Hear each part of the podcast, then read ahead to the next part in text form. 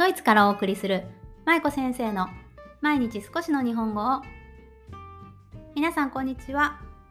ドイツ在住子供日本語教師の舞子です。この番組は現役日本語教師で元小学校教諭である私舞子が海外で日本語子育てをされる親御さんに向けて毎日少しの日本語をおテーマにお送りする音声配信です。さあ今日はトニーボックスというちょっと変わったデバイスのお話をしたいと思います。トニーボックス多分ドイツでお住まいの方は知っている方もねとっても多いと思うんですがこのトニーボックスとは何ぞやということそしてどういうふうに日本語教育に使えるのかというお話を今日はしていきます。で今日なんでトニーボックスのお話をしようと思ったかというと先日私のインスタグラムのフォロワーさんからいただいたメッセージ。こちらがねきっかけになってあそうか。確かにトニーボックスの話私してないなと思ったので なので今日はねちょっと取り上げてお話をさせていただくことにしました。でその方からいただいたメッセージをちょっと読ませていただきます。でもともとは、えーと223回の放送乳児期に親ができる3つのことという放送についていただいたコメントだったんですが、こちらについてね、ちょっと今から読ませていただきます。こんにちは。乳児期に言葉をたくさん聞かせることは、バイリンガル、日本語教育のみにかかわらず、子供の発育にとっても大切ですよね。うちも子供が動き回るまでは絵本を読み聞かせていましたが、動くようになってから破るようになったので一旦お休みしています。破ってもいい本だけ読み聞かせたりしています。先日娘の1歳の誕生日にトニーボックスを購入しました。これに自分で録音したものや好きな曲をアップロードできるみたいなので読み聞かせを録音したり日本語の子供の歌をアップロードしようかなと思っているところです。また、日本に住む両親にも読み聞かせをしてもらって、おじいちゃんおばあちゃんの声を身近に感じられるようにもしようかと思っています。舞子先生はトニーボックスをお持ちですか？他にいい活用方法があったら教えていただきたいです。また、前回は一時帰国直後の講座だったので、日本語子育て講座を受ける気力がなかったのですが、次のタイミングで入門編を受けさせていただきたいと思っています。はい、こんな風なメッセージをいただきました。メッセージくださった方ありがとうございます。ということで、この本文の中に出てきましたが、トニーボックスというものについて今日はお話をしていきます。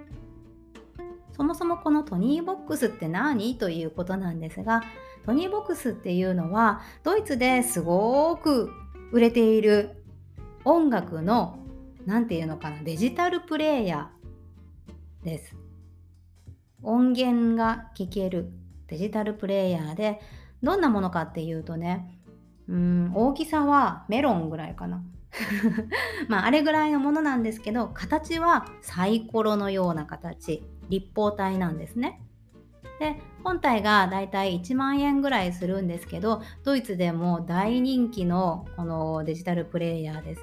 でこれを作っている会社はもともとドイツの会社でデュッセルドルフというところにあの本拠地があるみたいなんですがそこの会社から発売されて2016年からね販売されているそうです。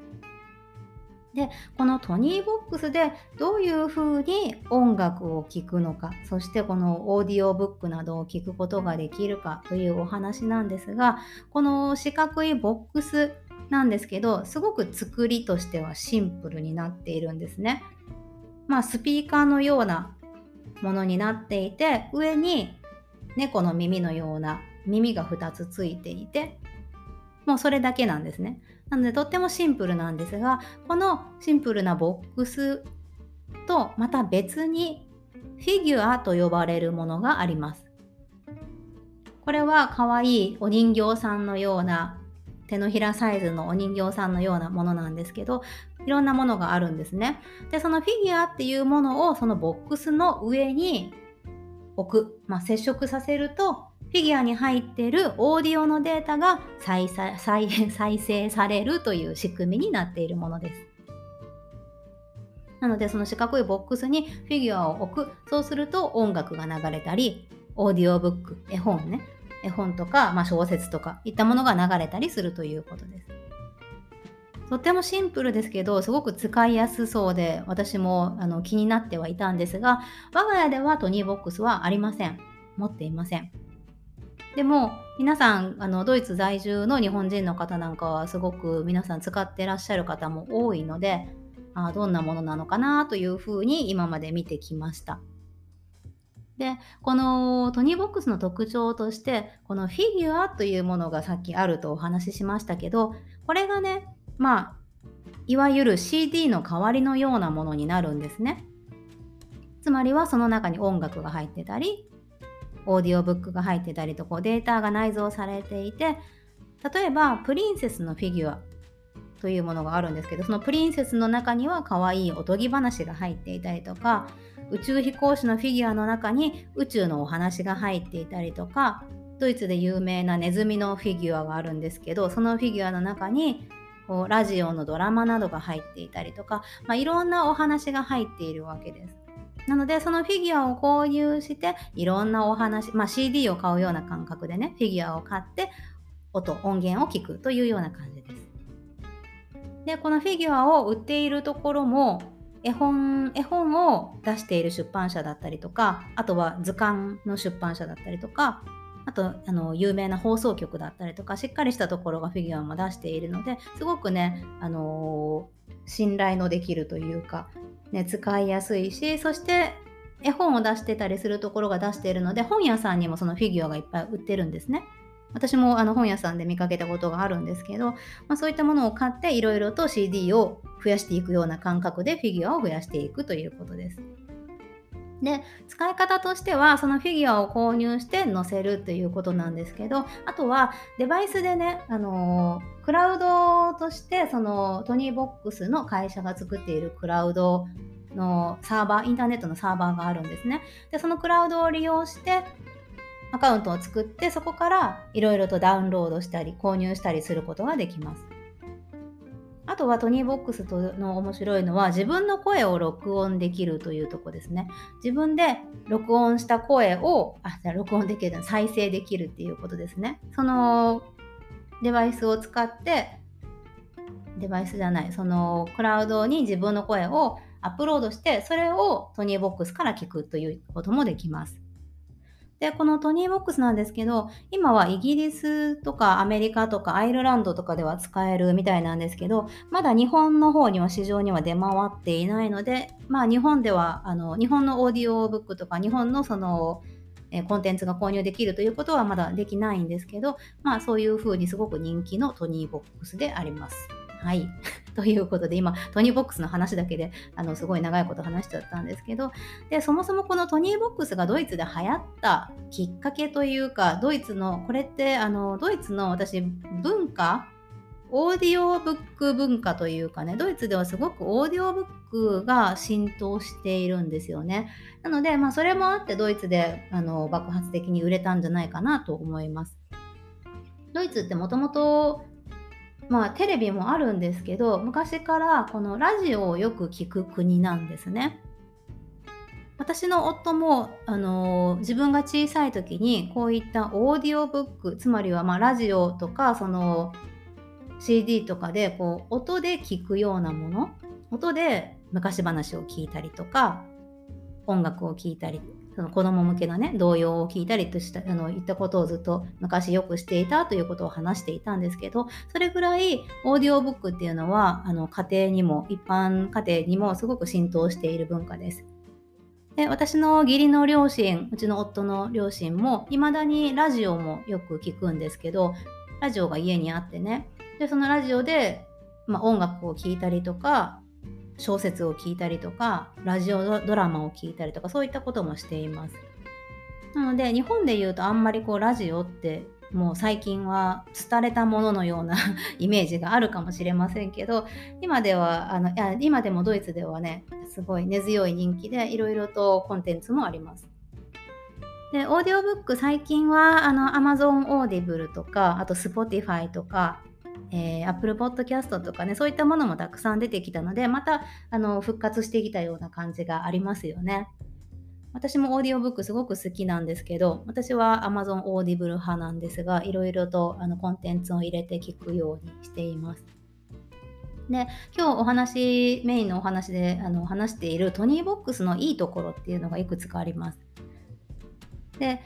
えー、何がいいかというとまず操作がすごくシンプルだということですね。子供向けのこのオーディオーディオデジタルプレイヤーなんですけどこの子供小さい子供でも本当に簡単に操作ができるそうなんですね。一応その販売の対象としては2歳から8歳ぐらいのお子さんを対象にしているそうです。なのであんまり難しい操作だとやっぱり子供が使い方がわからなかったり壊してしまったりすることがありますよね。なので、まあ、そういったことがないようにすごくシンプルな設計になっていて例えば音を大きくする時もこのトニーボックスのあの箱の上にあの猫の耳のようなものがついているんですけどそれを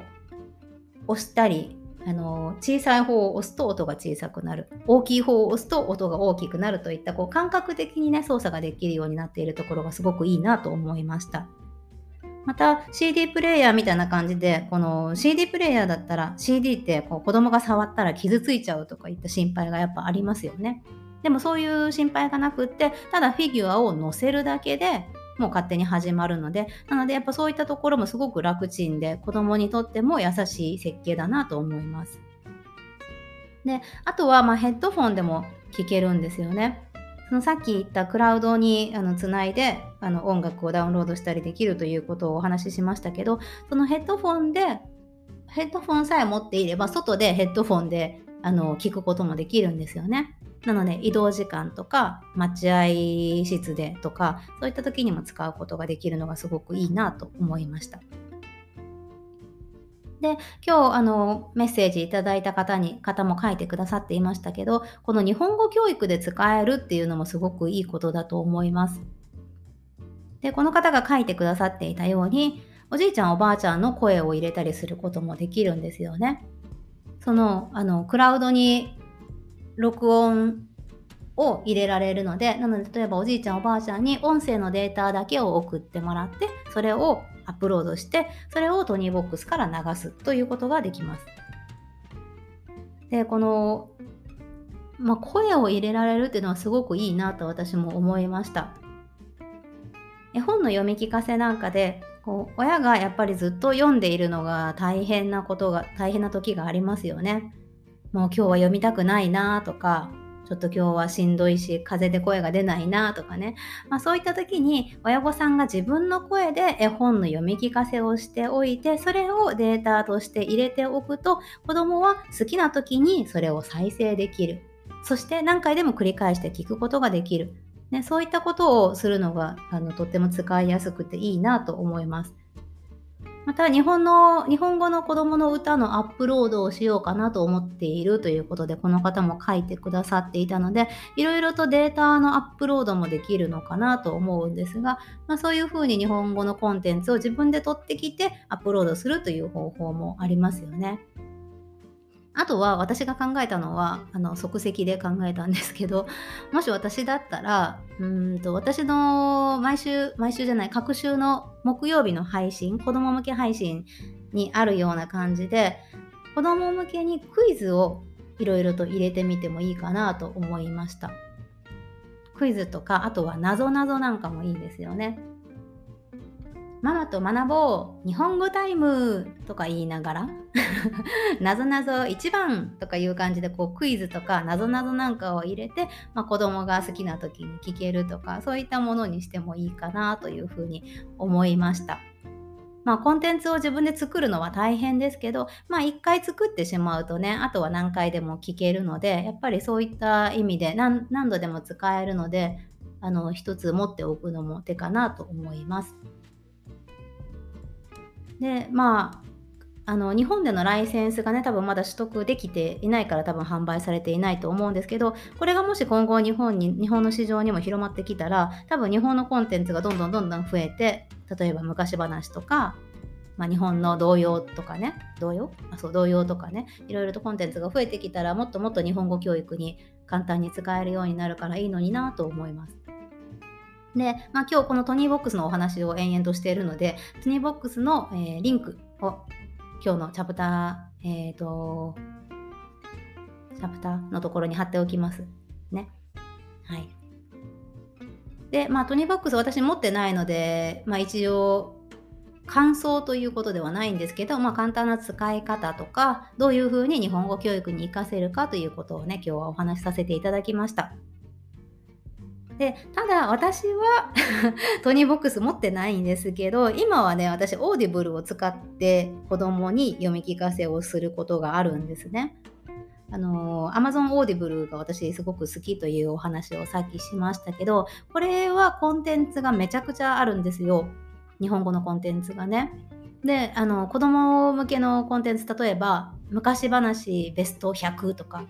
世界の昔話あのアンデルセンとかあとメルヘンドイツのメルヘンとかいろいろあるんですけどあとは子供落語とか科学のお話とかハリー・ポッターとか、まあ、いっぱいあるわけですよなのでもし、まあ、自分の声でもちろん録音できたら一番いいんですけどでもただ聞かせたいだけいろんなお話に触れさせたいだけという方はこのオーディブルもすごくいいので私はおすすめです。